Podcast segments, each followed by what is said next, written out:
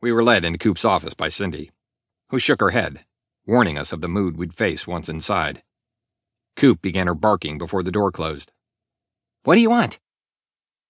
Tip put on his best smile. And a damn good morning to you, too, Captain. She looked as if she would bite our heads off, then surprised me by removing her glasses and setting them gently on her desk. Okay, point taken. Good morning, Tip. You too, Cataldi. I sat and took out my notepad. Tip did the same. We wanted to update you on the case. I'm listening. They found Patty Richards' car. Coop appeared confused. Who? You know, Patty Richards, the victim up in Dallas. Great. Any leads developed from it? I don't know. Santos called and left a message, but we haven't spoken to him yet. All right. Keep me posted, and call Santos as soon as you leave here. Don't let this pot simmer. Get on it. What else have you got?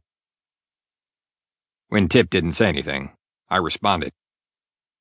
We've got nothing from Delgado, or any of the others checking local leads, and we still haven't found Camwick's car or her cell phone.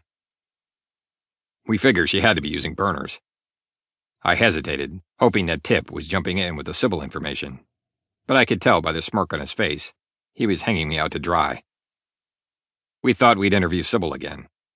Coop sat straight up. What for? Tip leaned forward. Because there are too many connections between Sybil and the victim, and between the victim and Rusty, and. And what? Between the victim and you. She put her glasses back on, and that mean face she was famous for appeared. You're wasting your time with that line of thinking. Find the real killer, and do not, I mean, do not bother Sybil. Am I clear? I stood, eager to get out with my badge intact. But Tip would have nothing of it.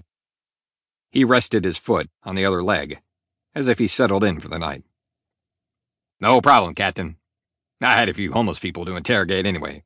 I figured they might know a lot about a high end prostitute who lives in a million dollar condo co signed by the mayor, who happens to be her main client, not to mention the mayor's wife, who she happened to grow up with.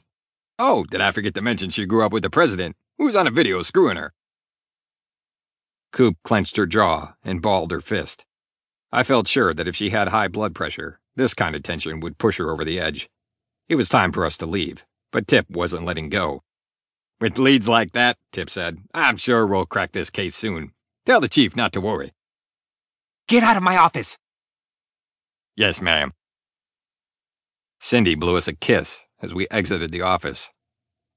I kept looking behind us as we hurried down the hallway in case Coop changed her mind and decided to take our badges. I tapped Tip on the shoulder. Where to now, my diplomatic partner? I guess we go see Sybil. Those homeless people won't be back from work yet.